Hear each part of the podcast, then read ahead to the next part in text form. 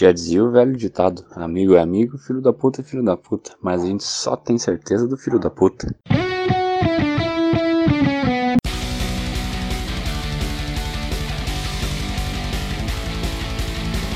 Olá, olá, olá! Com a bênção do nosso patrono Texugo do Mel, começa agora a Hora do Texugo, a hora mais hostil da sua semana, com episódios inéditos às quartas-feiras, 20 horas, no horadotexugo.com ou no seu agregador de podcast favorito. Spotify, iTunes, Google Podcasts, Pocket Casts, Podcast Addict, Overcast e muito mais. Eu sou o Shide, o CEO, e serei o seu host em mais essa jornada. Juntos aqui comigo, formando a nossa bancada, ele, um querido que não merecia ser xingado, Punk Williams. Uma homenagem para você, que o Saturn quer ser chamado de doutor. E homenagem ao Senado Federal, esse episódio. Bem. Aqui é o Punk Williams e eu gosto de chupar pinto. Zum, zum, zum, farinha que dá pra um. Ele que coloca comida na mesa dos filhos da puta, Rodine. Me abre e me fecha, me chama de gaveta. E por último, ele que já foi humilhado e xingado de meu irmão, Guilherme Maciel. Sim, eu gosto de pina colada. E hoje, clima de festa, comemoração. O algoritmo dos agregadores de podcast agora nos favorece porque temos marcado nossos conteúdos como linguagem adequada para todas as idades. Para celebrar essa virada em nossa história, hoje vamos falar de filhos da puta, cuzões do caralho de todos os tipos que nos cercam e fazem nossa vida uma merda. É depois da vinheta, enfia o play no cu, macaco.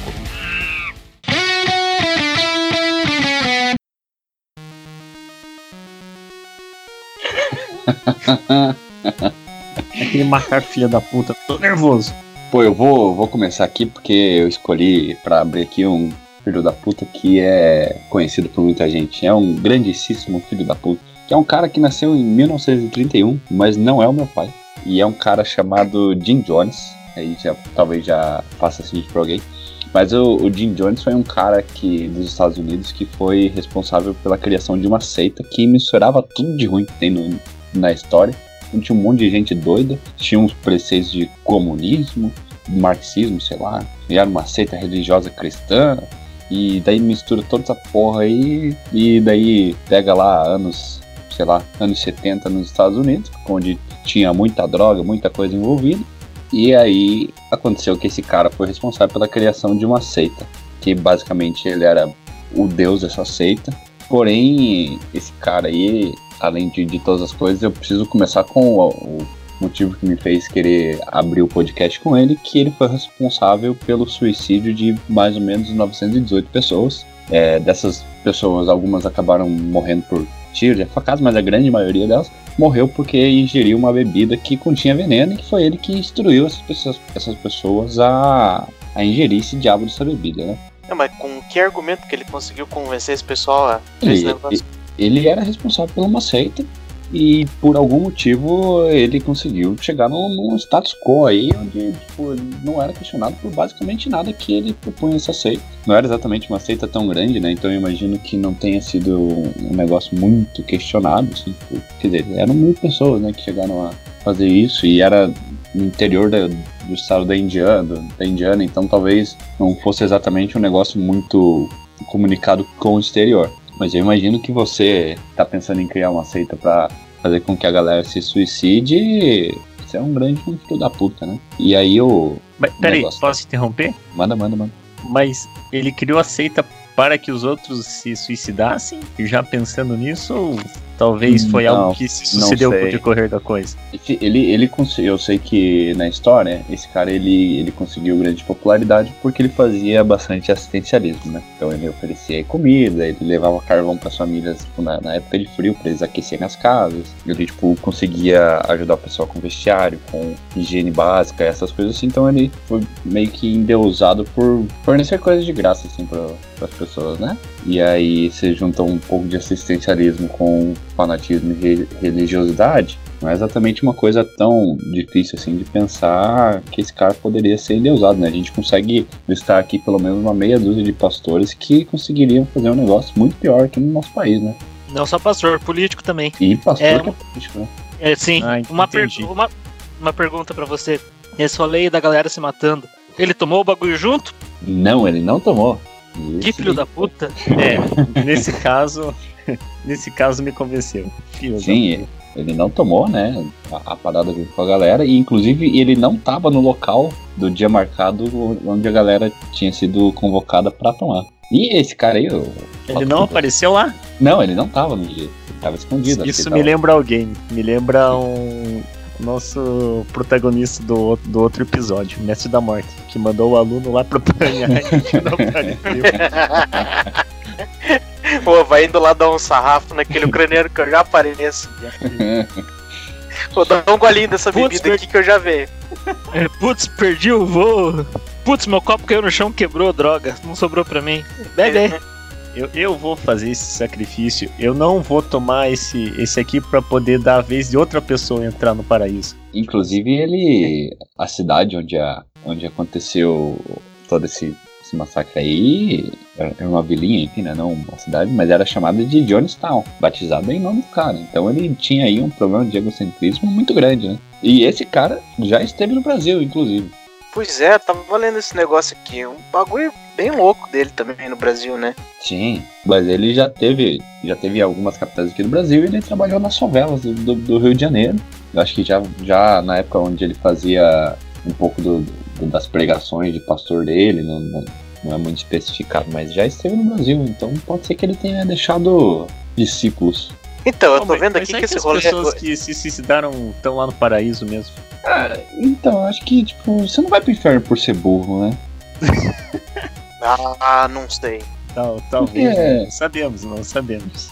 Eu não sei, eu não cheguei a me aprofundar tanto, porque quanto mais eu li sobre esse maluco, mais o nojo eu ficava, mas assim, eu, eu acho que ele, ele apelava pela fragilidade das pessoas com quem ele lidava, né? Então, acredito que se ele fosse visto ali como o Messias, o cara salvador, acho que as pessoas que estavam ali já meio que na merda não iam questionar tanto assim que ele falasse. Então, é uma pessoa humilde e sem acesso à informação, nas pega, tipo, década de 50 até 78 ali, quando foi o, o dia D mesmo, e, cara, as pessoas não tinham tanto acesso à informação, ainda mais as pessoas mais humildes, né? Imagino que você vendendo aí uma salvação, tipo, a pessoa tá na merda ali e o cara me fala assim, não, vamos tomar aqui esse, esse coquetel de chumbinho que vai garantir o paraíso pra gente. Você tá passando a ideia, tipo, pô, o tempo não tinha muita informação correndo, a galera, a galera fazia essas cagadas naquele tempo. Cara, você não precisa ir muito longe. Até ano passado, o João de Deus era um dos. Era um cara nesse mesmo rolê aí. A diferença é que ele não mandou matar, não mandou a galera se matar, né? O mesmo nível de influência, de, de influência, o mesmo nível de filha da putagem, fazendo coisas diferentes, né? É. Sim, de fato. Todo mundo fala assim, ah, hoje em dia, na era da internet, as pessoas deveriam ter mais acesso à informação, e aí elas deveriam saber melhor para não ser enganado e tudo mais. Mas não interessa a oferta de informação que você tem. Um ser humano, ele só consegue lidar com uma quantidade finita de temas que ele pode prestar alguma atenção ou, ou suficiente atenção. Então, assim, eu tava lendo aqui, enquanto você falava qual que era a pira desse cara, e pegou certinho quais eram todas as grandes preocupações do mundo naquela época porque a, a principal pregação dele era em torno de um, de um apocalipse nuclear eminente, que ali, depois, quando começou a Guerra Fria e tal, depois que as bombas estouraram no Japão lá, é, o mundo todo ficou louco nesse negócio nuclear, então ele chega e fala assim, ah, um medo mais fácil de pôr nessa galera, apocalipse nuclear. E aí a vinda dele pro Brasil é porque quando ele começou os discursos dele sobre apocalipse nuclear, parece que na década de 60, ele listou que Belo Horizonte era um dos lugares seguros no caso de uma guerra nuclear. Não sei por que motivo, né? Mas, enfim, aí, é, muito convenientemente, Ah. Eu sei porque, eu sei porque a, a bomba atômica vai vir pelo mar. Olha aí, hein? Aí ele ficou morando em Belo Horizonte, mas muito convenientemente, quando as condições de vida ficaram um pouco difíceis em Belo Horizonte, foi que ele migrou pro Rio de Janeiro, né? Então, sei lá, né? Vai ver que daí, de repente, o Rio de Janeiro ficou um lugar seguro contra uma guerra nuclear, então acho que esse negócio aí do mar não. Ah, mas não sei, né? Eu, eu se fosse uma, uma bomba atômica aí, eu não ia querer lidar com carioca. É, isso É, aí é pode, verdade. pode ser o seguinte, já, porque pelos relatos aí ele tava ajudando mesmo. O pessoal veio ali pro Brasil, tava ajudando. Vai ver que a saída pro Rio de Janeiro dele aí é que desvirtou o rapaz. Não sei, Pode ser, eu tô com medo. pode ser. Ele pode ter visto coisas que fizeram desacreditar da humanidade, né? E uma das paradas que eu vi aqui sobre quais eram as piras dele, e aí eu não vou fazer julgamento de valor, hein? Porque lá nos Estados Unidos, por exemplo, ele ficou se metendo lá com as, as questões dos movimentos de direitos civis dos Estados Unidos. Tô nem dizendo que, tipo, ah, ele é um movimento de filho da puta e por isso juntou um filho da puta. Essa, para mim, não é a ideia. Mas é a ideia do tipo, esse cara foi onde tinha uma massa indo muito forte em cima de um ideal e falar, ah, vou me juntar com esses caras aqui e vou emprestar toda a fúria deles, né? Todo o poder de, deles como, como turba, né? Quando ele veio aqui pro Brasil, ele ficou usando um pouco essa essa máscara ali, né? Isso é bastante antes desse negócio dos movimentos civis, dele ter se envolvido com os movimentos civis, mas ele ficou usando essa máscara do tipo, ah, o Castro já tá lá fazendo uma folia em Cuba, então, ah, veja bem, talvez seja uma coisa, uma figura parecida com ele. Então o cara se, se juntou com quase tudo que movimentava o mundo de alguma forma e, e criava essa divisão entre pessoas, que era justamente para poder ter gente seguindo ele um pouco mais cegamente, né? Filha da puta demais. Então acho que, que é isso que eu tenho para comentar sobre o primeiro filho da puta, que é, se você, brasileiro médico que tá ouvindo nosso podcast aí, tem alguma intenção de criar uma seita baseada em preceitos econômicos, religiosos e sejam lá quais forem, e você quer abusar de, de assistencialismo ou por qualquer outra coisa parecida para fazer a galera se fuder, você é um baita de um filho da puta. Me respeite. Ainda tem chance de não ser. Apoiado. Pô, vai ser uma baita crítica social foda esse episódio, hein? Você vê que eu, eu comecei já metendo pau no cara que usava preceitos do marxismo. Pois é, eu achei, eu tava convencido que você tinha pedido para gravar esse episódio, que aliás foi uma sugestão de pauta sua, porque só porque você tava muito puto que você quase foi demitido, tava querendo mirar numa meia dúzia de filha da puta. tava até meio assim, né, de te dar espaço, mas fico feliz. E o pior que eu, eu acho que eu não. Eu só tenho, na verdade, eu tenho mais um cara com material para comentar e, e, mais um outro que tá bem, bem no hype, mas nenhum deles é quem você tá esperando. Você vai falar do Homem da Cobra? É, esse é o que tá no hype. Tá. Tá, era o que eu tava puxando na cabeça aqui pra tentar falar, mas é. Mas talvez, talvez, seja, talvez seja delicado falar do Homem da Cobra, porque a família do cara é rica e já tá processando uma galera que tá falando dele aí. Mas a gente vai falar de um Homem da Cobra. É. É, daí se eles vestirem a cara. Um pau no cu deles. Né? Porque já vou deixar registrado aqui que não é estudante de biologia, não. O cara é de veterinário. O cara é um traficante de animais silvestres. Isso, isso mesmo. Se a família do é. cara achar ruim e achar que é ele, ela tá assumindo que a gente tá certo. É, só vou dizer que eu não tiro o chapéu pro tráfico de animais. A gente começa daí. Boa. Eu não sei se vocês sabem, mas traficar animal é errado, viu, gente? É pra deixar isso registrado, é importante falar isso. Não trafiquem animais. E até colocar aqui a nota oficial do podcast Hora do Texugo é que nós somos contra o tráfico de animais. Aqui é uma opinião contundente, corajosa, mas necessária, né? Até porque se a gente fosse a favor, a gente já tinha comprado um texugo pra gente. Exato. Nenhum texugo foi machucado na gravação desse podcast, até porque a gente não tem nenhum, né? E o macaco tá com os direitos ah. trabalhistas dele em dia.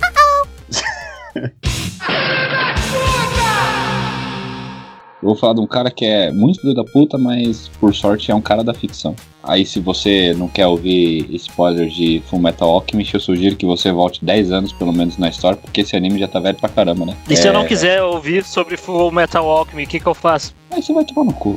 Seu baixo.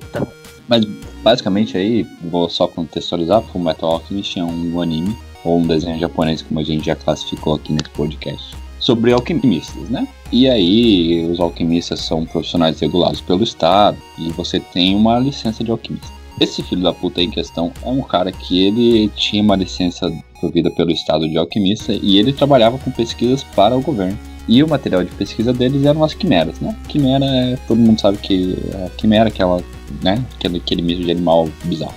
E esse cara, ele tinha como objetivo de vida dele criar essa quimera e ele tinha perdido a primeira vez, pela primeira vez a licença dele porque o estudo dele não avançava.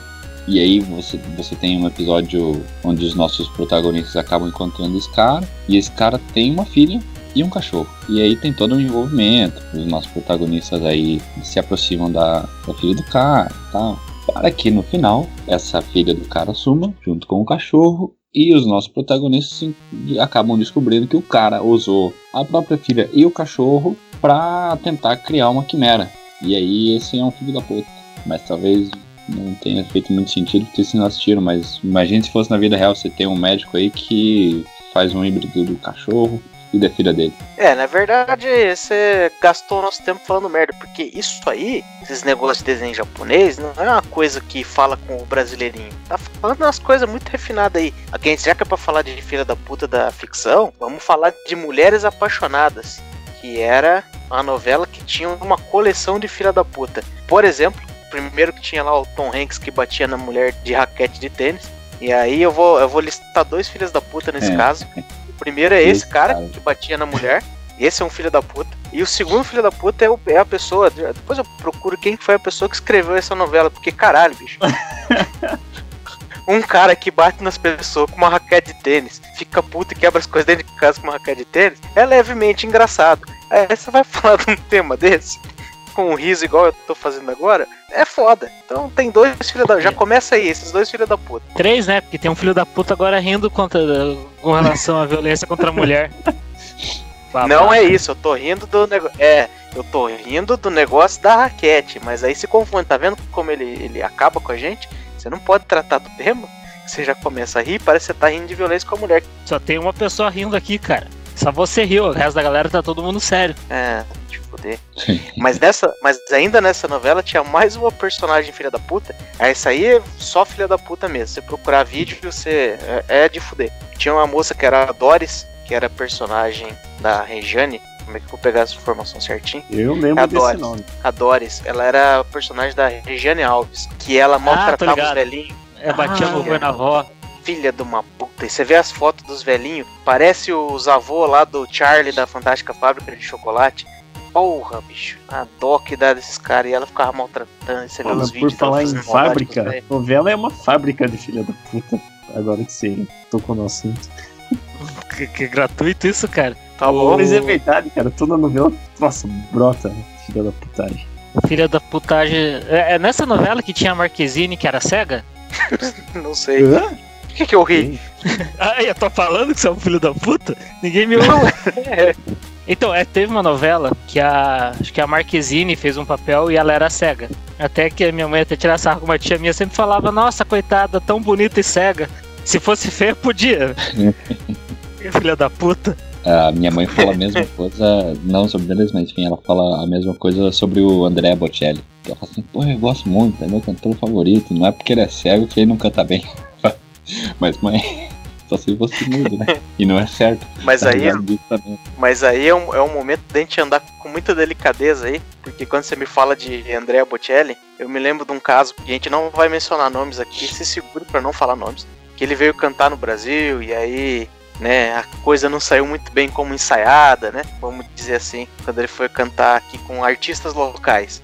Existe um grupo na, no Facebook que é muito bom, que chama o grupo de clientes que não tem razão. Que é só história de gente que, ah, trabalha numa loja e vem um cliente pede uma coisa absurda. E fez esses causos de gente, principalmente que trabalha comércio, atendimento ao público. E aí tem um pessoal que é lá do estado das Minas Gerais, que de vez em quando tem que atender celebridades locais lá e apareceu uma certa pessoa que pode ou não estar ligada ao caos do André Botticelli. E todo mundo que conta história de atendimento dessa pessoa é história negativa da pessoa dando chilique. É um alecrim dourado, né? Vamos dizer assim, um, um pássaro, um grande pássaro de fogo, né? Uma pessoa assim, Não, não, não. Aí, aí é um elogio, porque daí seria uma fênix, um pássaro de fogo. Ah, não. Outro, outro pode tem- tirar esse, o Williams é pessoa, rockista, né? ele não tem referências da, da música sertaneja brasileira.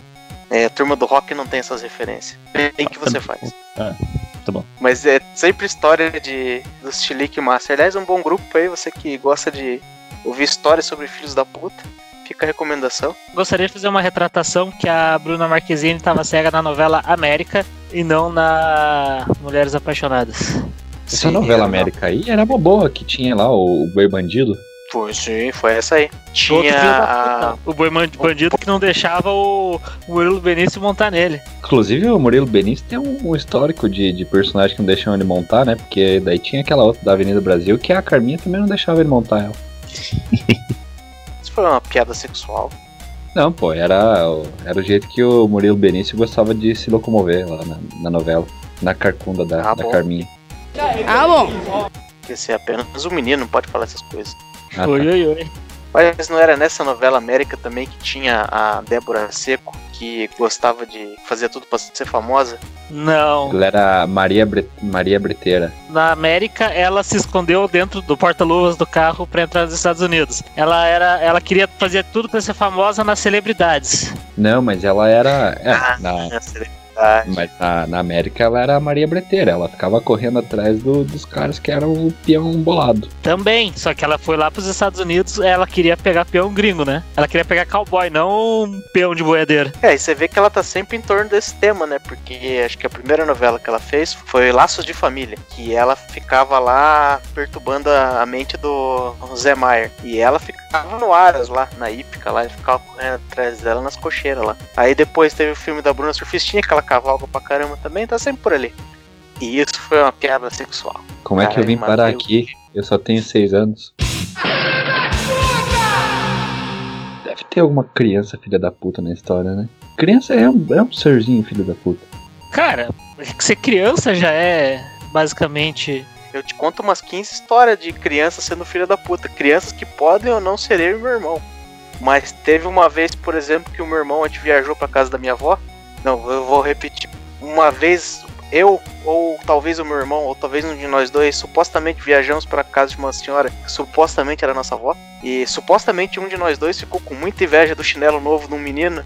Tinha lá um vizinho lá, ele tava com um chinelo novo. Rolou uma certa inveja do menino dele ter um chinelo novo. E aí pode ser que a gente tenha pego esse chinelo e jogado no poço. Pra ele aprender a não aparecer com coisa nova perto da gente. E isso é uma criança Filho filha, da da, puta. Que cresce pra ser mais filha da puta. Teve uma outra história também pra mim que é muito. Essa aqui vai ser uma terapia agora. Já é uma história muito boa, porque perto da casa da minha avó, quando a gente viajou pro interior, tinha muita casa abandonada. Era um conceito que tinha que era muito vivo lá. E a gente pulava os muros, ficava indo nas casas abandonadas. E geralmente, como essas casas estavam abandonadas, ficava crescendo mato e crescia uns, umas árvores frutíferas lá também. Uma vez a gente pulou lá num pra buscar uns limão. O pessoal lá da casa queria fazer umas receitas. Falou, ah, pega lá uns limão pra nós. Pulamos o muro, fomos catar os limão. Aí a gente tava lá catando limão. Apareceu o cara que eu nunca tinha visto ele na minha vida. Acho que eu nunca nem vi, na verdade. Não sei qual é o rosto dele, mas ele era uma figura sempre presente que era. Acho que era Márcio. Vamos chamar ele de Márcio. Ah, o Márcio é o dono da casa. Toda vez que a gente tava lá, eu vi um barulho e falava, ixi, é o Márcio, tá vindo, vamos correr. Aí um dia apareceu o tal do Márcio de verdade pra pegar nós lá, que nós tava catando fruta no quintal dele. Quando a gente tava lá catando esses limão, de repente aparece o Márcio. Daí sai a gente correndo, tudo pra quanto, quanto é lado, só que tinha que pular o muro, né? E eu já sou pequeno hoje, com 30 anos. Eu com 7 anos era mais pequeno ainda, né? Aí pulei o muro, quer dizer, pulei não, né? Consegui ser empurrado pra cima do muro, tava eu, o meu irmão e dois primos. Consegui ser empurrado pra cima do muro, fiquei preso lá em cima, fiquei com medo de pular lá pra baixo. O meu irmão, que era um homem muito sobrevivencialista, né? Saiu correndo, fiquei lá em cima do muro, gritando, chamando. Aí quando ele chegou em casa, ele falou, ixi! Aí falou pro meu, meu primo, que é mais novo que ele, né? Pô, volta lá pegar o Marco, que deu ruim lá, nem pra vir me buscar. Fico triste até hoje. Uma pena que não deu certo o plano do teu irmão, né? Porque você tá aí com a gente agora. Pois é, por isso que ele é um filho da puta, porque não deu certo. Vocês, têm, vocês estão se fudendo até hoje disso. Você vê, você, vê, né? Vovô expandir um pouco aí e chegar na parte dos adolescentes. E daí expande mais o nosso leque, né? Mas aí tava lá eu, né? O Rodinezinho na quinta série. A gente tinha uma professora de artes no primeiro bimestre só. Acho que ela até pediu pra sair. Eu agora nem lembro se foi no primeiro bimestre ou da quinta série ou no final da quarta série. Foi um negócio assim. É porque eu acho que na quarta série a gente tinha a professora que dava aula das matérias gerais. E aí tinha a professora diferente de artes e a professora diferente de educação física, exatamente isso. E aí ninguém gostava dessa professora de artes. Eu nem lembro um motivo específico assim, mas ninguém gostava dela. Tinha uma pessoa lá, uma gorda, que gostava dela. E um dia ela distribuiu lá uns A4 cortados pra gente lá e pediu pra turma escrever nesse papel, anonimamente, o que, que a, turma achava dela, né? Era tipo, estou aberta a críticas. Só que ó, alguém da turma, não consigo nem lembrar quem era, mas enfim, teve a brilhante ideia de juntar os papéis de toda a turma com durex. Fizeram uma puta de uma caveira gigantesca e escreveram: A gente quer que a morte venha te pegar. E quando a professora voltou pra sala e viu que a turma inteira se juntou, tipo, a turma inteira foi, tipo, menos a Bruna. Foi, tipo, unânime, concordou em fazer aquilo. É. E, tipo, Qual que é o seu conceito de unânime? No caso, tipo, foi todo mundo menos a Bruna. Ou seja, não foi unânime. Se você achar que ela conta. Você tá dizendo que. gu- Não é gente. É, eu sei que tá falando isso. Toca aí. Bom, mas aí calma lá que eu vou fazer uma defesa aqui, né, do esse, esse conceito de unanimidade. Só pra eu tentar entender como é que funciona a sua cabeça aí, Rodine. Então, se se tem uma sala com 30 pessoas, 29 pessoas decidem por um negócio e uma pessoa decide por não, você entende que a vontade da maioria foi feita, certo? Sim, exato. E aí, quando é que você vai aceitar que o Bolsonaro é um presidente legítimo? Eu nunca questionei isso. Ah, falhou meu bait, filho da puta. Ué. Hoje não. Aconteceu alguma coisa depois que a professora recebeu a caveira ou ficou por isso mesmo? Cara, ela, ela ficou umas três semanas sem aparecer na sala de aula. O que na verdade foi bom, porque na, na época tava passando o Yu-Gi-Oh! e a gente conseguiu. A gente saía mais cedo nas quartas-feiras pra ver. Não pra ver Yu-Gi-Oh! né? Mas não tinha aula de arte, então a gente saía mais cedo. Mas a diretora foi na nossa sala e, de- e essa, daí essa professora, quando voltou, ela deu mais umas duas ou três semanas de aula e foi substituída. Qual que é a chance disso ser uma falsa memória de infância? Porque uma caveira desenhada no quadro, isso aí é coisa do Chaves, né? Não, não, não, foi real mesmo. Porque é, é uma das poucas coisas que eu me arrependo na minha infância foi de ter incentivado isso. Mas olha só, ele disse que não sabia quem era o filho da puta que tinha começado, mas acabou Então. de. Porque sempre, sempre tem, sempre tem o, porque sempre tem o idiota que sugere, mas tem os outros idiotas que, que endossam a ideia, né? Eu fui a parte dos idiotas que endossou a ideia. Você não foi. Você foi massa de manobra ou você foi manobrante da massa? Eu fui facilitador. Catalisador. É, tava Não. ali. Eu, eu gostei da ideia. Quando o cara sugeriu, eu já assumi que é um cara, né? Machista! Mas eu gostei da ideia. badernista. Nesses rolês aí de criança filho da puta, eu, não- eu não, não dá pra dizer que as crianças foram filho da puta, mas se a gente for dizer que as crianças foram filho da puta nessa história, a gente tem filho da puta dos dois lados. O outro filho da puta é meu pai. É, isso. eu, não, eu não sei. Eu não sei se isso exatamente foi antes de eu nascer ou quando eu era bebê, né? Essa história aconteceu com os. É a galera da rua que brincava com os meus irmãos. É, tinha um pé de mimosa, né? Pra quem não é de Curitiba, um pé de poncã, mexerica, bergamota, o nome que você der pra essa merda aí, que vocês dão o nome errado, aqui em casa. E, tipo, volta e meia a criançada entrava e pegava uns negócios. Teve um dia que os pessoal daqui de casa saiu, né? Acho que foi na casa da minha avó. A criançada da rua. Mas é aquele negócio, tipo, final da década de 80, começo da década de 90, que era criança pra tudo quanto é lado na rua, né? Não é essas essas famílias agora que tem meio filho e olha lá. A criançada pulou o muro, pegaram as mimosas, quebraram o galho, derrubaram folha, derru deixaram o casco do negócio. Meu pai Fizeram não uma se chama zona- Márcio, por acaso. Não, não, não. Deixaram uma zona. deixaram uma zona desgraçada no quintal, foram embora e ficou por isso, né? Meus pais chegam em casa, vem essa zona, né? Sabendo da situação. Putz, o que, que eu faço pra pegar esses caras? Falou pro, meu irmão, pra minha irmã, ó, vai na rua, e fala pra criançada que a gente vai cortar o pé de mimosa, que eles podem vir aqui pegar as- tu- tudo que eles quiser. Vamos limpar a árvore. Juntou a criançada toda da rua, com sacola, com balde na mão. Eles entraram dentro de casa, meu pai botou eles pra sentar no banquinho, ficou uma meia hora dando bronca, comida de rabo nos piá. Caralho.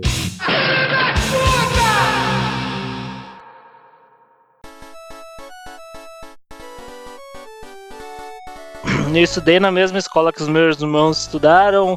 A maioria da galera da região da vizinhança que estudaram, e todo mundo, pelo menos os mais velhos que eu, né? Alguns mais novos, tiveram educação física, né? E depois artes no ensino médio, aula com a mesma professora, professora histórica. E ela tinha fama de ser muito braba, dura, exigente. Ela pedia no caderno, né, de desenho de artes, aquele caderno grande em modo paisagem, ela pedia para os alunos fazerem uma margem de um centímetro em volta da- do papel, né? Pra você ter aonde desenhar, ter os parâmetros tudo certinho. E a filha da puta batia o olho e falava: essa merda não tem um centímetro. Ela pegava a régua, media, dava lá 9 milímetros aquela merda. Eu, eu acho que já conheci essa tua professora, hein? Vai dizer que você teve aula com a Orieta também. Foi depois de adulto. Entendi. Não, mas é- essa filha da putagem aí, digamos, pá, beleza, aceitável, né? Ela pedia negócio de um centímetro lá, você tá com a regra pra medir, não fez direito, ela só falava, pô, tá errado isso aí, que merda, né? Mas um dia de aula, bonito. Por algum motivo, alguma tarefa lá que ela ia passar, ia precisar de régua. Parece que metade da turma não tinha régua. Daí ela botou o pau na mesa e falou: é, aula semana que vem, todo mundo com régua. Quem não tiver com régua, é, eu vou chamar a mãe e o pai aqui pra ter uma conversa. Até aí, tudo bem. Entre aspas, né? Chega na semana da aula, eu chego pra minha mãe e falo, ó, a véia lá desprocou. Ela quer que leve uma régua, eu tô sem régua. Me dá dinheiro pra comprar uma régua. Minha mãe olha pra mim e fala, ó, só tenho 10 reais na carteira, não tem dinheiro, foda-se. Ela não falou isso, né? Minha mãe é uma pessoa educada, culta, respeitosa. Mas foi mais ou menos nesse nível. Não, não deu outra. Eu chego na aula lá, ah, cadê a régua? Não tenho, beleza, tua mãe aqui amanhã. Minha mãe foi, né, já conhecendo a figura. Daí começa a filha da putagem. Filho da puta chegou pra minha mãe falando que eu não presto atenção na aula, que eu não faço a lição, que eu não faço os caralho a quatro. Isso foi no terceiro bimestre. Que a filha da puta não resolveu parar pra pensar é olhar minha nota do segundo bimestre, o 100 que eu tirei na matéria dela, né? A filha da puta, porque o cara não levou uma régua, chama a mãe do cara lá e começa a cagar a regra em cima da cabeça do piá. Filha de uma puta. Ah, isso faz muito sentido, cara, porque eu tinha uma professora de português é, ali na quinta, sexta série, talvez. Que assim, eu, eu vou, vou confessar assim, ela tinha razão pra não gostar de mim. Eu sempre fui este pequeno filho da puta que vocês conhecem. E aí eu perturbava muito ela e acho que ela tava com vontade de ligar pra minha mãe. E aí faltava motivo. Um dia ela arranjou um motivo. Um motivo muito foda. Para as poucas pessoas que já tiveram oportunidade de me ver escrevendo, pegando numa caneta, eu pego de um jeito muito torto. Muito torto. Eu não sei por que, que eu aprendi desse jeito, mas eu pego de um jeito muito torto. Falta dele Eu ainda não sei como você consegue. mão. Eu ainda não sei como você consegue escrever, cara. Sinceramente. É bem, é bem zoado. E aí a mulher olhou aquilo lá e falou: Pronto, arranjei um motivo pra ligar pra mãe dele. Ela ligou lá em casa pra falar que eu pegava errado na caneta. É, minha mãe, muito gentilmente, chegou pra ela e falou: Olha, é, mas ah, mas então ele tá tendo dificuldade de aprendizado? Ela, não, não é isso, é só porque eu fico preocupado. Ela, ah, então tá bom, passar bem. E aí, depois daquilo, né, é, nós travamos uma guerra silenciosa. Ninguém venceu, né? Porque eu tô aqui, sabe de onde ela tá. Eu acho que se você não mudou o jeito de pegar na caneta, você venceu. Ah, ela perdeu uma pequena batalha, né? Mas talvez ela tenha ganho a guerra. Um, mas mais um quest- uma questão agora que eu tô pensando nesse rolê, ainda mais até porque a gente tá nesse, nesse rolo de professores agora no momento, é que, tipo, a gente define que a pessoa é filha da puta, né? Às Claro, a vezes. Às vezes. às- Então, aí que tá. Às vezes o filho da puta é a gente. Porque no terceiro ano, é, a gente tinha uma professora de matemática. Cara, tipo, a professora não tinha nenhum problema, ela ensinava, entre aspas, direitinho, né, pra um nível de escola pública num estado subsidiado, caralho, a quatro, negócio. E, tipo, digamos que ela tinha, que não era uma relação de amor e ódio que ela tinha com a nossa turma. Acho que ela tava mais pendendo um pouco pro ódio, né? É, a gente não fazia muito esforço pra agradar a professora, a professora também não fazia esforço nenhum pra agradar a gente. Tem uma história que Tá, um pouco da minha filha da putagem também. Eu passei o terceiro ano na escola pública jogando truco. Tinha lá alguns amigos que a gente professor parava de passar lição, a gente lá montava a mesa e começava a jogar truco. A gente jogava truco no recreio. Teve um dia, tipo, a gente jogando truco no recreio e a aula após o recreio era a aula dessa professora. Ela chegou, ela já chegou, tipo, vou, vou, vou acabar com a moral desses caras aí. Já chegou botando pão na mesa. Eu quero baralho, me dá o baralho, dá o baralho. Tipo, daí a galera, pô, professor, não sei o que, não sei o que, não sei o que. É, Perdeu pra deixa- seis e vocês correram. Basicamente, não, que isso, cara.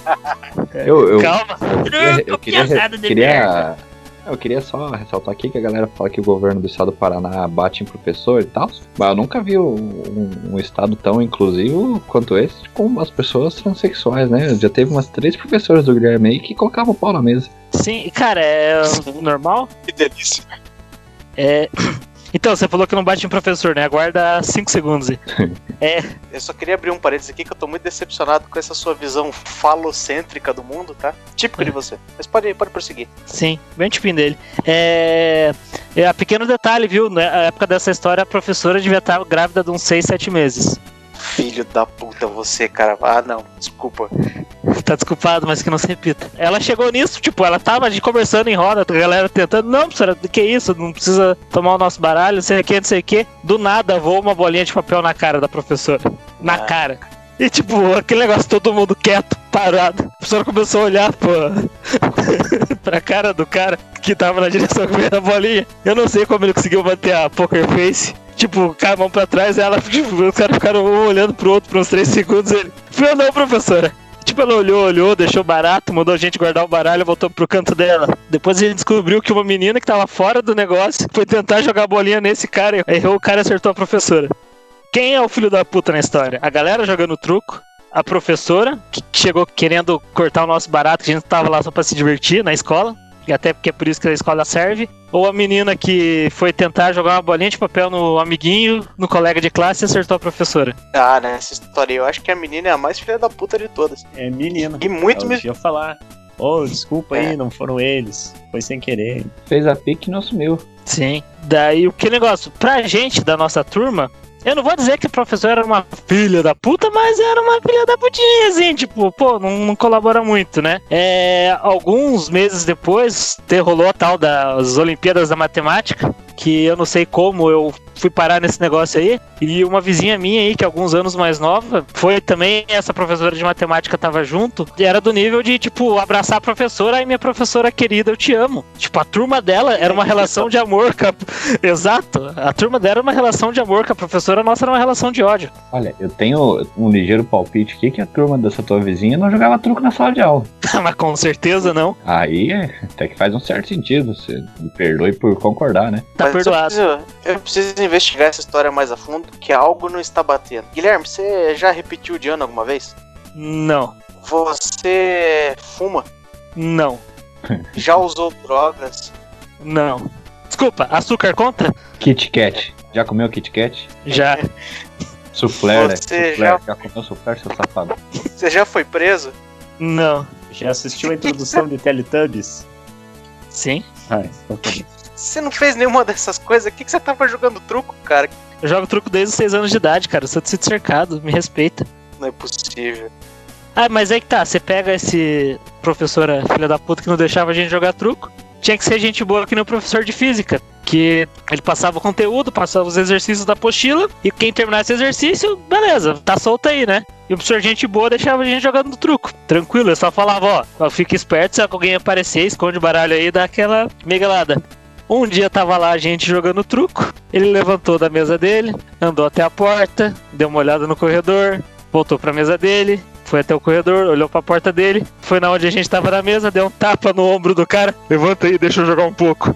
Professor, Não, jogou truco com a gente, caralho. Isso é um professor não Gente, filho da puta. Mas o, o fina. professor de física, o professor de física do, do colégio público, ele tem pouca perspectiva e esperança de ensinar física pros alunos, né? É, se nem o professor de educação física que pelo menos dá uma aula divertida não ensina nada pros alunos, quem dirá o de física? E o cara vai lá, dá, ensina lá um, um sorvetão e já tá feliz, né? É, canta uma musiquinha pra decorar a fórmula e... Pronto, vou parar de monopolizar esse tema. Falam vocês agora. Eu tinha um professor de, de informática no ensino médio, né? Que eu estudava aqui no Cefet. E o nosso Burguês, professor de né? ensino médio. O Cefet é público, até onde eu sei, mas tá bom, né?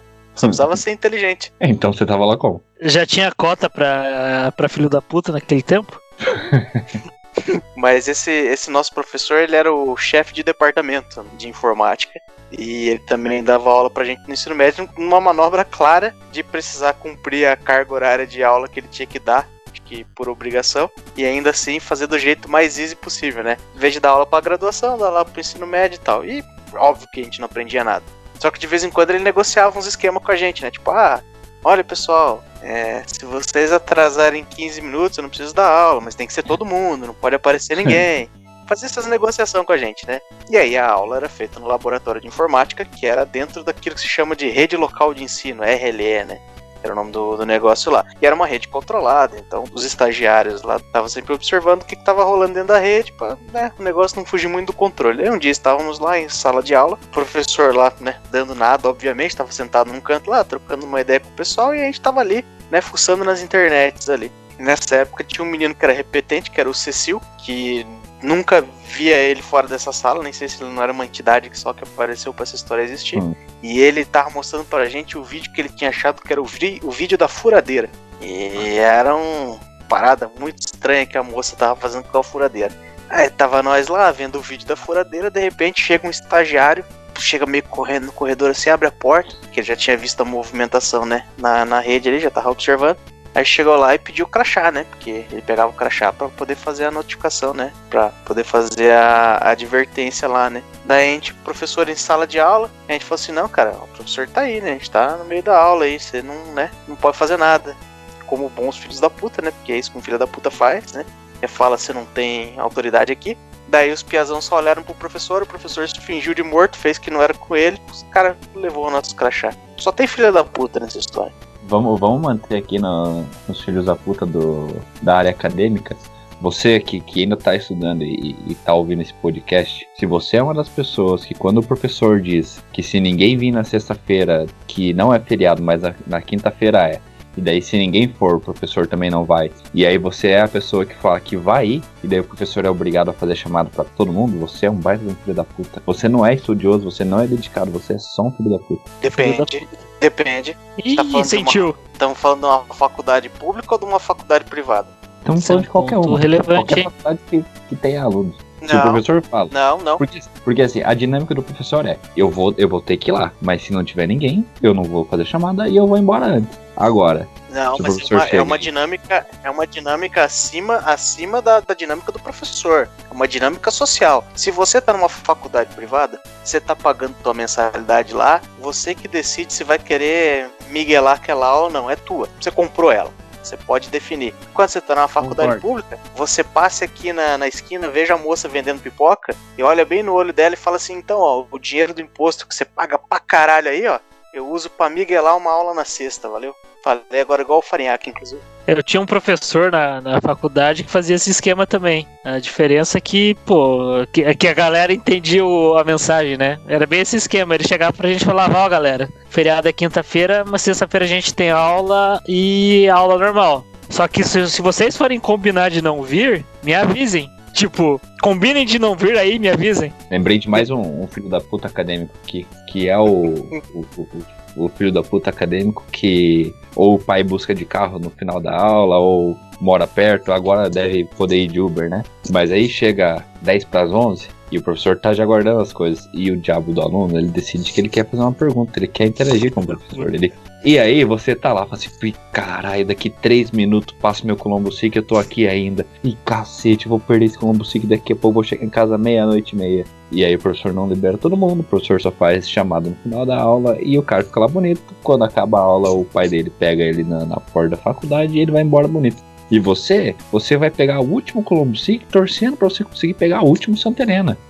Você aí, Você pode, aluno não? participativo, participa no meio da aula. Não deixa pra perguntar no final. Se você quer perguntar no final, pergunta no início da próxima. Maldito. Eu. Então, é, aí são É variações do mesmo filho. da- Não sei se é o mesmo filho da puta, se é o professor, o negócio é aquele clássico, né? Que pergunta no final da aula: alguém tem alguma dúvida? Pois Não é, sempre no, essa pergunta é sempre no final da aula. Primeiro dia de aula, os caras deviam ensinar o que é uma pergunta retórica.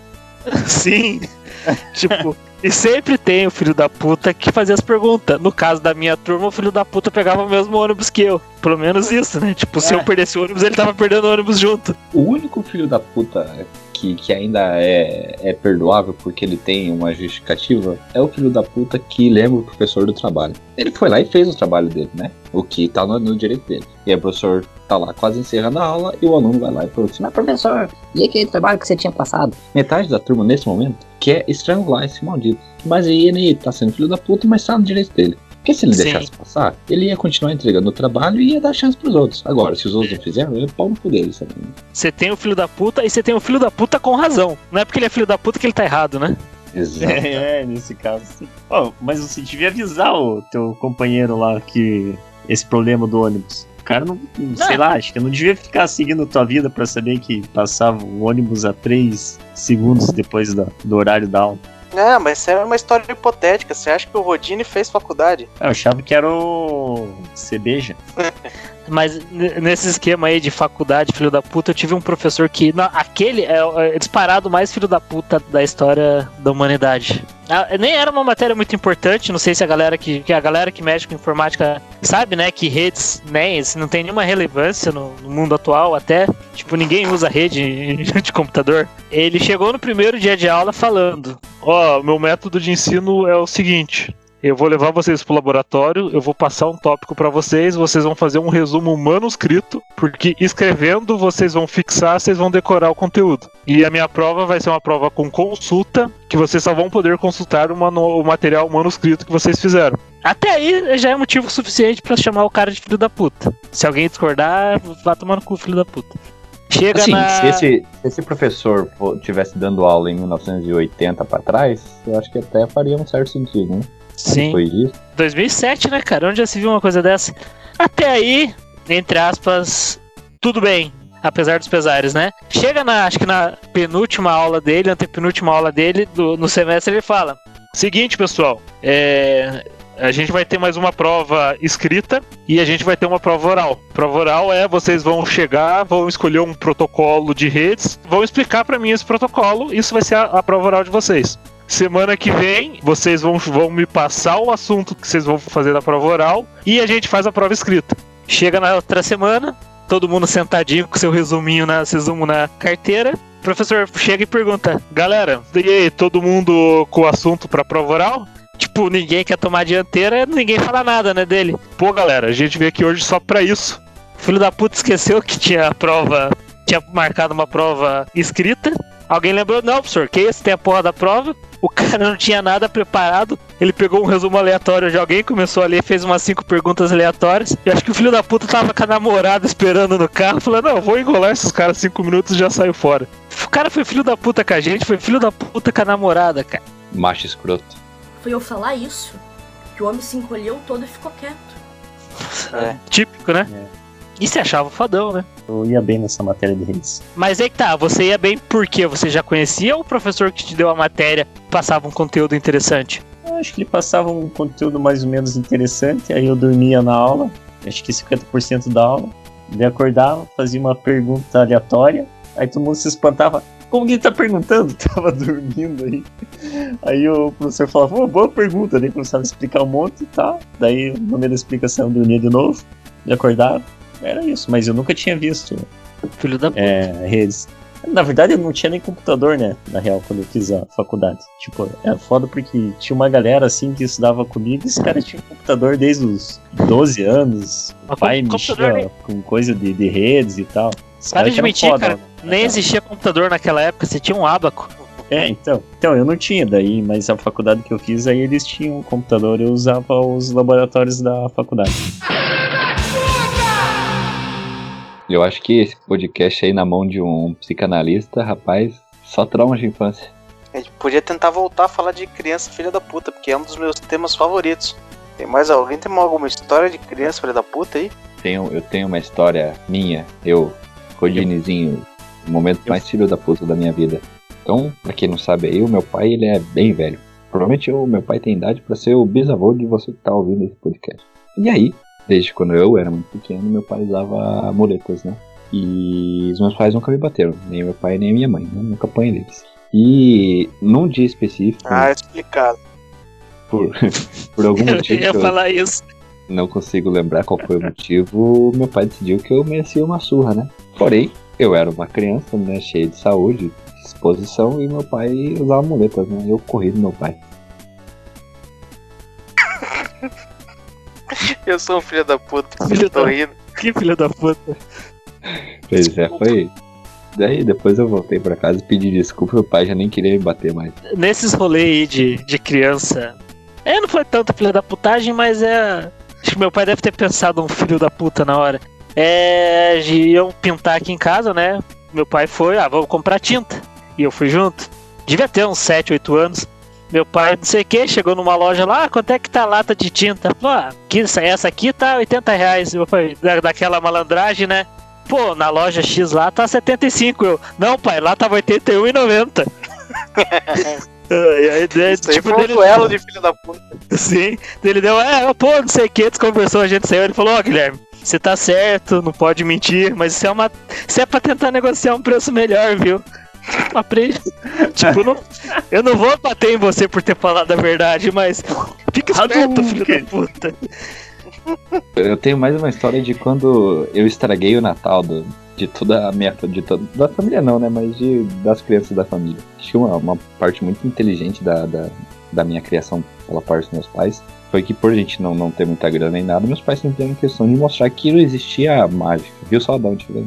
Não existia mágica. Então não tinha um Papai Noel que chegava quando era no Natal e dava presente. Eu sabia que era minha mãe que ia lá, fazia parcelinha lá do, meu presente, ou meu pai, não sei o quê, e quem me dava presente era meu pai e minha mãe. E eu achei isso muito certo. Acho que isso foi uma coisa inteligente dos meus pais, porque eu entendia de onde vinha aquilo, né? Então aquilo me ajudava também a administrar as frustrações, enfim, tipo, ah, não consegui ganhar porque meus pais não puderam dar e pronto. Mas enfim, não é esse ponto. Aí fui lá passar o Natal na família, na família do meu pai, que era um pouco mais abastada e tal. E ne- nesse, nesse ano foi contratada uma pessoa aí pra se vestir de Papai Noel. E daí no momento que ia ser feita a entrega dos presentes, estavam tipo todas as crianças do condomínio da- dessa minha prima, que era a dona da casa, a hostess, né? Então tava todas as crianças no negócio. E o Papai Noel falou assim: não, o Papai Noel vai só dar uma saidinha aqui pra pegar os presentes e já volta pra gente entregar, né?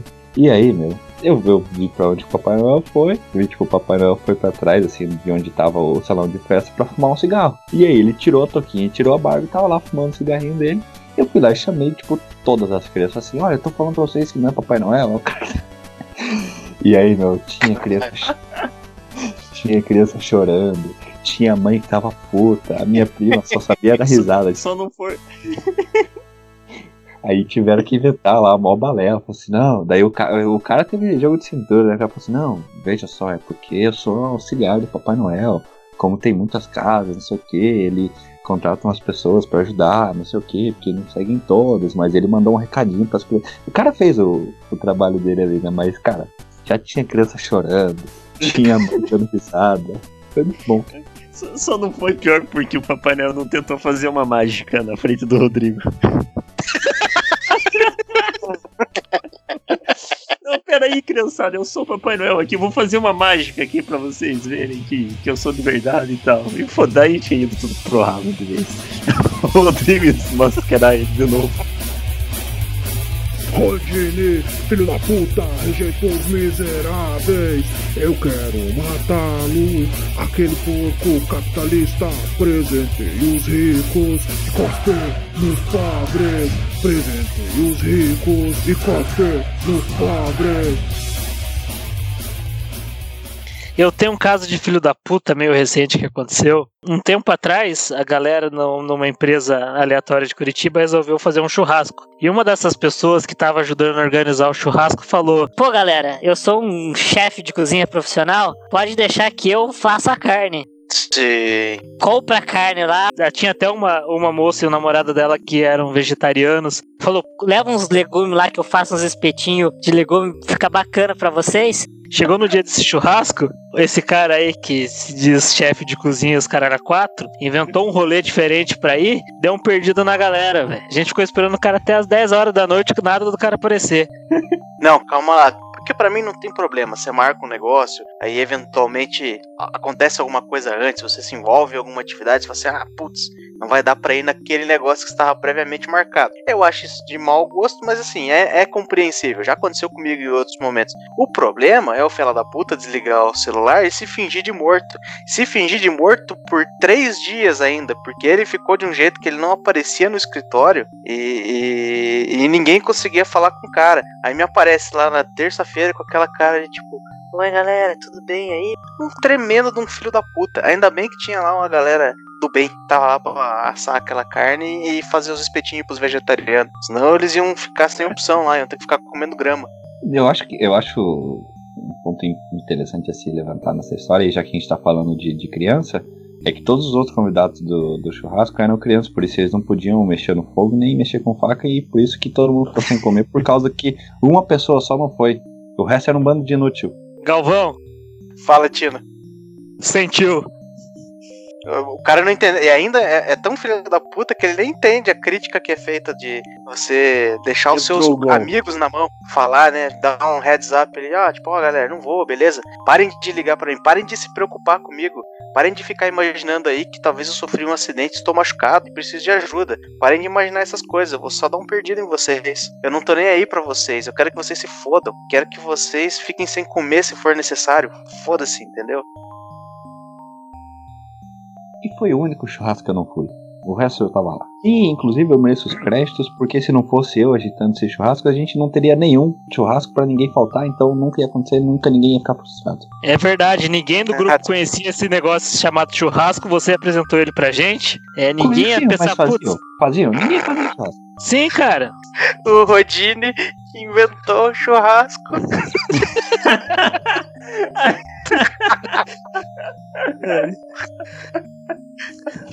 Caralho, bicho, vai lá cobrar o fogo de chão lá, os caras estão ganhando dinheiro às tuas custas.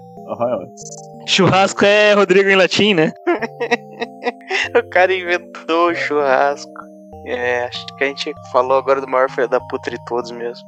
E eu queria pedir desculpa ao Rodine, foi completamente gratuito essa adicionada do filho da puta. Ainda mais um tema que ele sugeriu. Quem inventa aguenta, né? Aquela famosa brincadeira de criança. Seu filho da puta! Sabe quem é filho da puta também? O Pyong Lee. Sabe por que, que ele é filho da puta? Porque ele faz mágica, ele fica enganando os outros. É. Ele fica enganando os outros pensando que ele tem poder, cara. Exatamente. O Rodine desistiu. Ele foi ofendido. Ele tá lá comendo um pedaço de carne sozinho. Agora também não divido com ninguém. É, o Rodine morreu mesmo, né? Nem funcionou o último bait. Pois é. Só abrir um parênteses aqui. Alguém já assistiu o especial do Thiago Ventura no Netflix? Não. O Poucas, ainda não. Por incrível que pareça, eu gostei muito, porque eu fico- tô começando a ficar muito decepcionado com esses. É, como é que é o nome? Stand-up. Eu acho que é sempre a mesma coisa, mas cara, o dele ficou Eles muito bom. eles estão focando em Millennium, né, cara? Você se identifica como Millennium? É, não, não. É, por isso que Luis C.K. já era, né? Cara, o Bill Burr, é, na minha opinião, humilde opinião, é o cara mais engraçado que tem fazendo stand-up comedy hoje, cara. Ah, eu gostava muito do Luis C.K., mas como ele não tá fazendo stand-up hoje, então acho que seu argumento continua válido, né? É, o Louis C.K. é outro filho da puta, né? Fica se tocando na frente das mulheres. Pois é, né, cara? Eu fico imaginando que que, onde é que o cara acha que isso, esse tipo de história vai levar a ele, né? Em defesa dele, aparentemente ele perguntava se podia, né? Mas se ela pergunta que se faça, Eita, aí que Não tá. é? Depende do que ele faz depois, ele ouviu um não, né? Não, não, não, não, não, não, não, bicho. Não, não, não. Pensa bem, você tá lá Não, num sim, restaurante, você fala, vamos almoçar. Você fala assim, vamos almoçar. Chega a garçonete, a garçonete chega pra você e fala assim, ô, de boa assim se eu bater um punhetão na tua frente? Isso, isso não é pergunta que se faça, cara. Eu, eu concordo com você, mas tipo, em teoria, É, podia começar sem perguntar se, se eu Não, estivesse é. no restaurante. é escroto, é filho da puta, mas em teoria, se ele perguntou, a pessoa concordou, foi consensual. É, hoje, hoje em dia daí não é ele que é. O problema é a sociedade. Tem que perguntar é, a de- pergunta. É, voltando àquele ponto, né? Não é porque o cara é filho da puta que ele tá necessariamente errado. É, exato. Ou, e aquele ponto, não é porque você não tá errado, quer dizer que você esteja certo, né? Voltei, voltei, caralho. A gente pensou que você tinha dado um rage quit aqui, cara. É. Não, cara. Eu tô Seu na razão porque eu da Rede Kit. Você ouviu a parte que a gente falou que o Pyong Lee é filho da puta também? Não, mas consigo imaginar que vocês são os cuzão. Isso foi mais, foi mais pra ver se você tava aí ouvindo, cara. O Tini foi se vingar da gente, ele foi fazer ele. Fazer um negócio aqui que eles nunca vão saber o que é. A carne assada. Caralho, mas vocês são muito cuzão mesmo, né? Próximo churrasco, vocês não fiquem. Vocês. Próximo churrasco, vocês não fiquem chorando porque eu não fui. Ô, ó, dozinha dele. O, tá bom, vou devolver uma filha da, um filho da puta pra você fazer um favor, Rodine.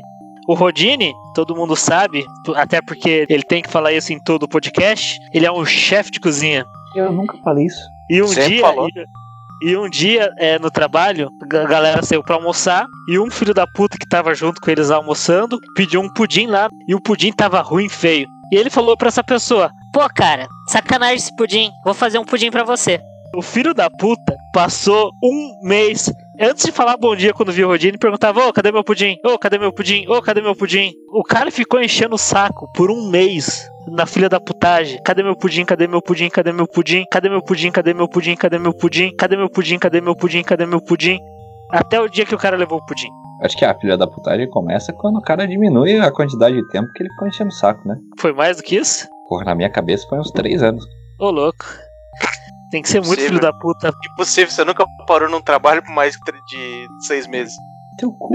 É isso que se diz fã de Dragon Balls. Quê? É, é- essa é a, essa é a É, sem isso é um sacrilégio. Você tinha ter é- levado o pudim no mesmo dia.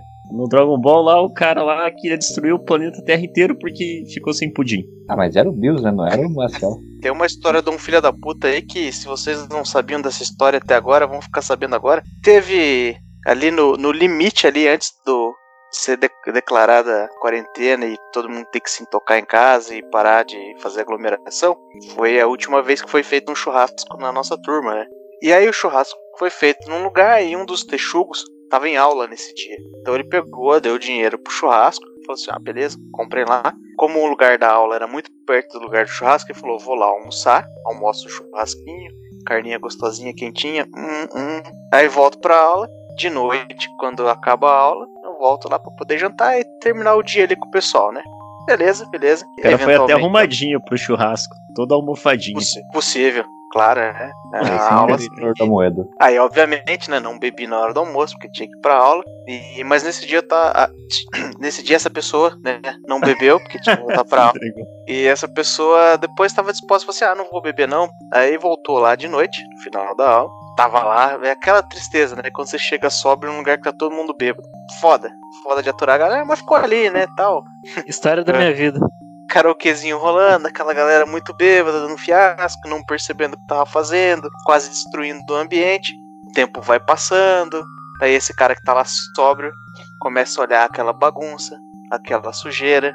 E geralmente essa pessoa ela tem o hábito de ficar até o final do churrasco, né? Ficar, aproveitar 100% da festa, né? Mas quando você não tá bêbado, não tem muito que se aproveitar. Ele olhou toda aquela confusão, aquela galera, aquele chão sujo, daquelas coisas pra limpar, ele pensou consigo mesmo. Caralho, se eu não for embora agora, eu vou ter que ficar aqui pra limpar essa merda. Aí ele foi embora. Eu não sei porque eu não fiquei também. Caraca, eu também não fiquei. Vocês são todos uns filhos da puta Filho mesmo, da hein? puta, né? Então, pode carimbar. Pá! Eu nem convidado pra esse churrasco fui, então. Que história é essa? Aí você mentiu e mentiu feio, hein?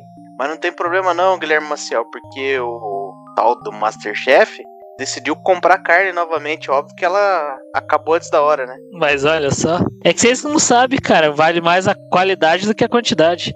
Caralho, eu lembrei de uma coisa. Eu sou um filho da puta. Porque eu tô devendo até hoje esse churrasco. Caralho. Caraca, mano. Isso é um bom filho da puta pra gente lembrar aqui nesse momento, né, cara? Esse cara que vai, tipo, esses rolês, assim, que coisa dividida, todo mundo vai se divertir, tipo, um churrasco, né, e tal. Porque não é possível, eu não consigo acreditar que o cara passa na cabeça dele e fala assim, ah, é, eu não paguei, mas acho que tá tudo certo, né? Fui lá, comi, bebi, me diverti pra caralho, mas deve, acho que tá tudo certo, né? Já passou duas semanas, ninguém me lembra. Esse trouxa. Isso é sacanagem. Isso é um filho da puta, cara. Sabe quem que é filho da Aqui puta também? O cara que vai no, vai no churrasco, não faz nada e depois, meses depois, fica reclamando de tudo. Porque não tinha carne suficiente ou porque a carne tava cara. A próxima vez pode fazer as compras, pode assar carne. A, car a carne cara Não, não, eu sempre pessoa- vou reclamar. Eu não, não sou eu essa pessoa, mas eu, eu sempre vou reclamar. Internamente comigo mesmo. É que eu sou mão de vaca. Tem umas pessoas que querem ver os outros crescendo, né? Querem ver as pessoas progredindo, corrigindo seus erros, né? Assumindo responsabilidade pelos seus atos. Aí eles falam isso mesmo, né? Tipo, ó, na próxima vez, veja uma opção de carne mais barata, né? Veja uma quantidade que talvez sirva ao número de pessoas que vai vir, né? Melhore seus, suas skills de planejamento, gerenciamento, né? Pode ser que tenha pessoas que tentam incentivar os outros assim. Não sei, né? Do ponto de vista meu. Mas aí as pessoas que falam dessa forma, a gente, a gente leva em consideração, né? Eu queria deixar claro que quando. No primeiro churrasco, quando eu vi o preço da picanha, eu, eu fiz um comentário, na minha opinião, é, quiçá respeitoso e construtivo. Eu falei, pô, bacana esse preço, hein? Elogia. E quero deixar bem claro também, eu nunca tinha comido uma picanha tão macia na minha vida. A gente, a gente acaba assumindo a, a culpa do- dos colegas que, que queimam a largada e vão embora antes de comer, né? É, o filho da puta é o cara que perde a mão no churrasco também, dá vexame e tem que sair correndo pra não su- sujar o salão dos outros, né? Não, não, isso não é filho da puta. Isso é um cara consciente, porque ele vai embora. O filho da puta é o cara que dá PT e, e obriga a mulher dele a ir embora mais cedo do churrasco pra cuidar de marmanjo, né?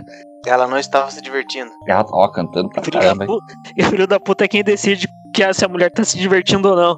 Mas a gente, já que a gente tá fazendo o negócio categorizado aqui, a gente pode categorizar alguns filhos da puta de churrasco. Tem aqueles clássicos, né? O, o cara que leva Skol e bebe a Heineken dos outros, o famoso cunhado. A gente tem o cara que chega no churrasco e já fica do lado do churrasqueiro lá pedindo carne o tempo todo.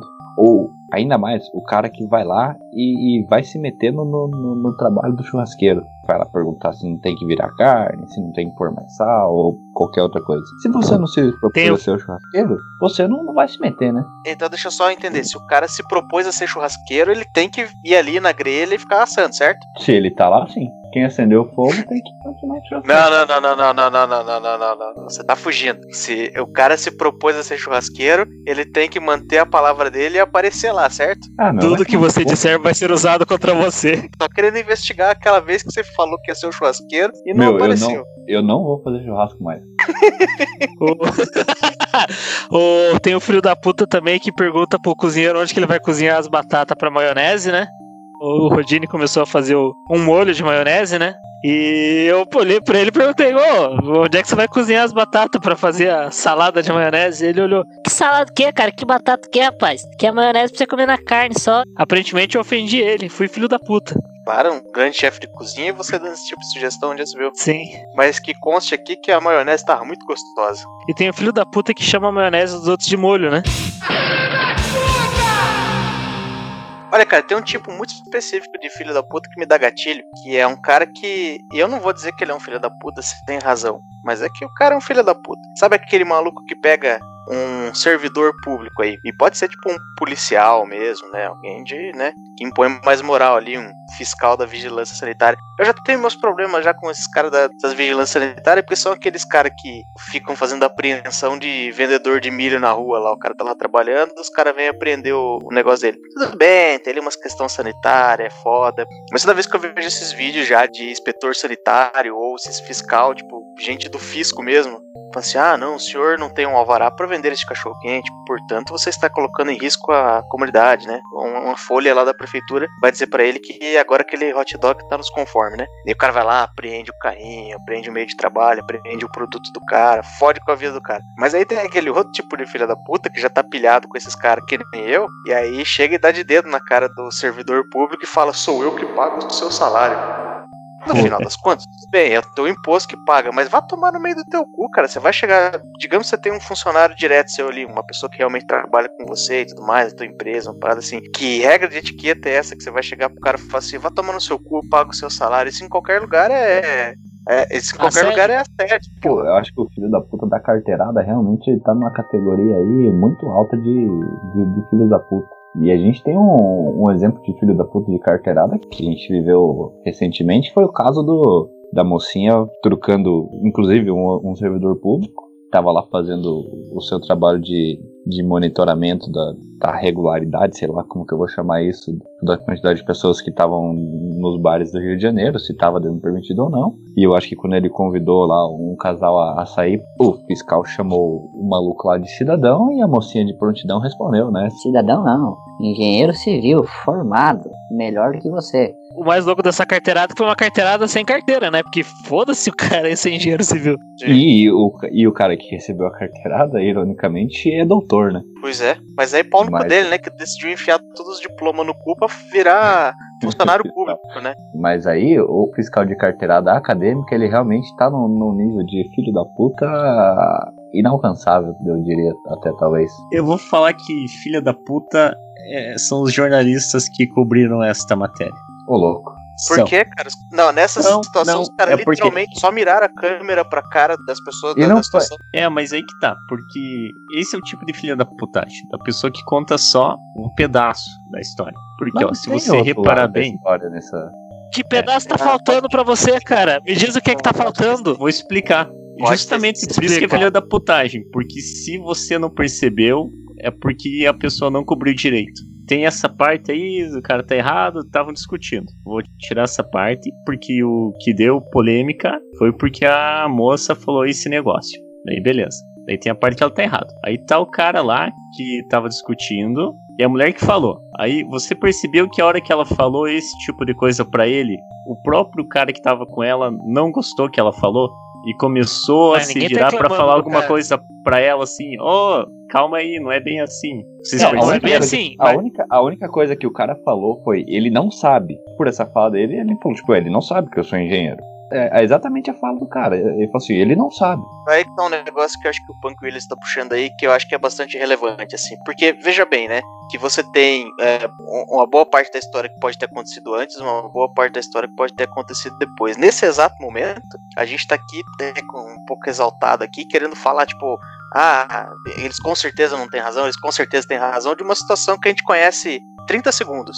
E aos 30 segundos que a reportagem permitiu que a gente viesse conhecer. Então, de fato, realmente tem um monte de coisa aí que a gente tá muito fervoroso em cima desse recorte e aí pode realmente ser qualquer coisa, né? Assim, aquela situação, Sim. daquele jeito como pois eu vi, é. eu assim, cara, eu não, eu não seria aquela mulher, provavelmente, mas aí se eu tô bêbado, no meio da rua, tô meio revoltado, me aparece um cara desse me enquadrando, aí eu não sei, eu não sei. Falou pra ofender, porque quando você tá brigando com uma pessoa, você vai ofender ela. Não importa não se é verdade, se é mentira, se, se você acha que é certo ou não é. Você vai falar, vai botar... pra ofender e pronto. Mas você não tá defendendo a na cachaça, não. Mas você aí, tá defendendo aí, tipo... a moça que intencionalmente quis ofender um cara que tava fazendo o trabalho dele? Eu não tô defendendo ela. Eu tô falando o que acontece. Eu tô falando se ela tá se, se define ou não. Beleza, é o que acontece. Só que o cara, ele tava discutindo e ele não falou isso. E ele apareceu na imagem. Ele faz um movimento de como se ele não gostou do que a, que a mulher falou, só que daí mas corta aí, a reportagem. Mas aí damage is done. A mulher já falou aquilo. Quem cobriu falou um, um tanto, não falou se o cara essa parte da história. Isso é importante. importante. Você tá falando meio a verdade. Então, aqui, meu ponto de vista é o seguinte: beleza, pode ter tido mais uma hora desse rolê todo. Os 30 segundos que eles mostraram, a mulher foi uma filha da puta. É, isso sim. E eu ainda vou colocar mais um, um, detalhe aí nessa história, principalmente de como funciona hoje em dia, né? O movimento da gente pegar um fato ou uma situação dessa e cair muito em cima. A gente tá gravando hoje, isso aconteceu na semana passada. Pela nossa dinâmica aqui de gravação e tudo mais, a gente provavelmente só vai lançar esse episódio daqui a um mês. Ou seja, quando o cara estiver ouvindo isso aqui, talvez ele vai até ter um, uma dificuldade de lembrar qual foi a situação e tal, porque a cada é, semana sempre acontece uma porrada de coisa. Aí, qual que é o negócio? Cara, quando ele estiver ouvindo isso daqui a algum mês, ele não vai nem se lembrar o como hoje, ou pelo menos na semana passada, a gente queria muito que essa mulher se fudesse. A gente só queria que essa mulher se fudesse pra caralho. E a gente quis, a gente gostou que ela perdeu o emprego dela, a gente gostou que ela se fudeu, que o nome dela agora, se você jogar no Google, se você é um cara que vai contratar essa mulher, você faz aquele mínimo ali que é jogar no Google o nome da pessoa, vai aparecer uma porrada de reportagem de um ano, dois anos atrás, que vai mostrar como essa mulher é uma filha da puta. E a gente tá muito feliz porque ela se fudeu. Mas daqui a um mês, quando o cara estiver ouvindo isso aqui, ele nem lembra mais dessa situação. É, ela nem é mais tão importante no grande esquema das coisas. Eu acho que isso é uma outra coisa, filha da puta. Sim. O, até nesse esquema de esquecer, eu não sei se vocês lembram, aqui em Curitiba, há um tempo atrás, um bar eu acho que é bar, não sei se é bar, boate, o que, que, é aquela, que, que é aquela merda lá. Alguém fez uma postagem, acho que na, no, no Facebook, não sei, acho que tava reclamando de, acho que alguma esquema de reserva e que o preço da cerveja a casa, usando a rede social da, da casa oficial lá, comentou, tipo, desdenhando da pessoa, falando que foda-se o que a pessoa acha e se ela quer cerveja barata, ela que vá no mercado que tem na frente, compre a cerveja lá e beba lá. A galera caiu. Bar Phoenix. Fechou, inclusive. Talvez ele tivesse é. errado mesmo. É. A galera caiu matando, falando que nunca mais ia pisar lá, não sei o que, não sei o que. Um monte de amigo meu falou isso. Deu seis meses a galera compartilhando as postagens do bar, das promoções, cara era quatro. Tipo, isso, isso, isso é, que é, é tipo, uma empresa de uma marca que, em teoria, é muito mais fácil de guardar do que o nome de uma pessoa aleatória. Tá. Você ouviu falar uma vez na vida.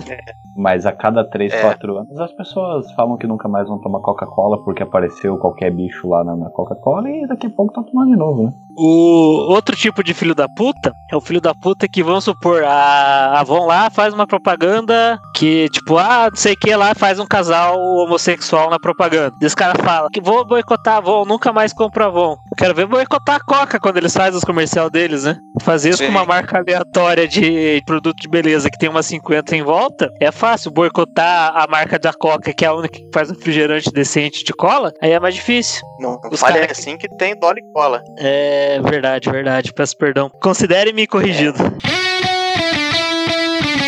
E por hoje é isso. Estamos felizes pra caralho de ter aberto o coração e colocado para fora nosso ódio gratuito. Se você também acha que isso vale tanto quanto uma terapia, vá tomar no seu cu e comece a respeitar os terapeutas, que são pessoas que estudam e se baseiam em ciência e não em gente que grava podcast para destilar ódio. Se você gostou, recomende nosso podcast para 10 amiguinhos, senão o filho da puta é você.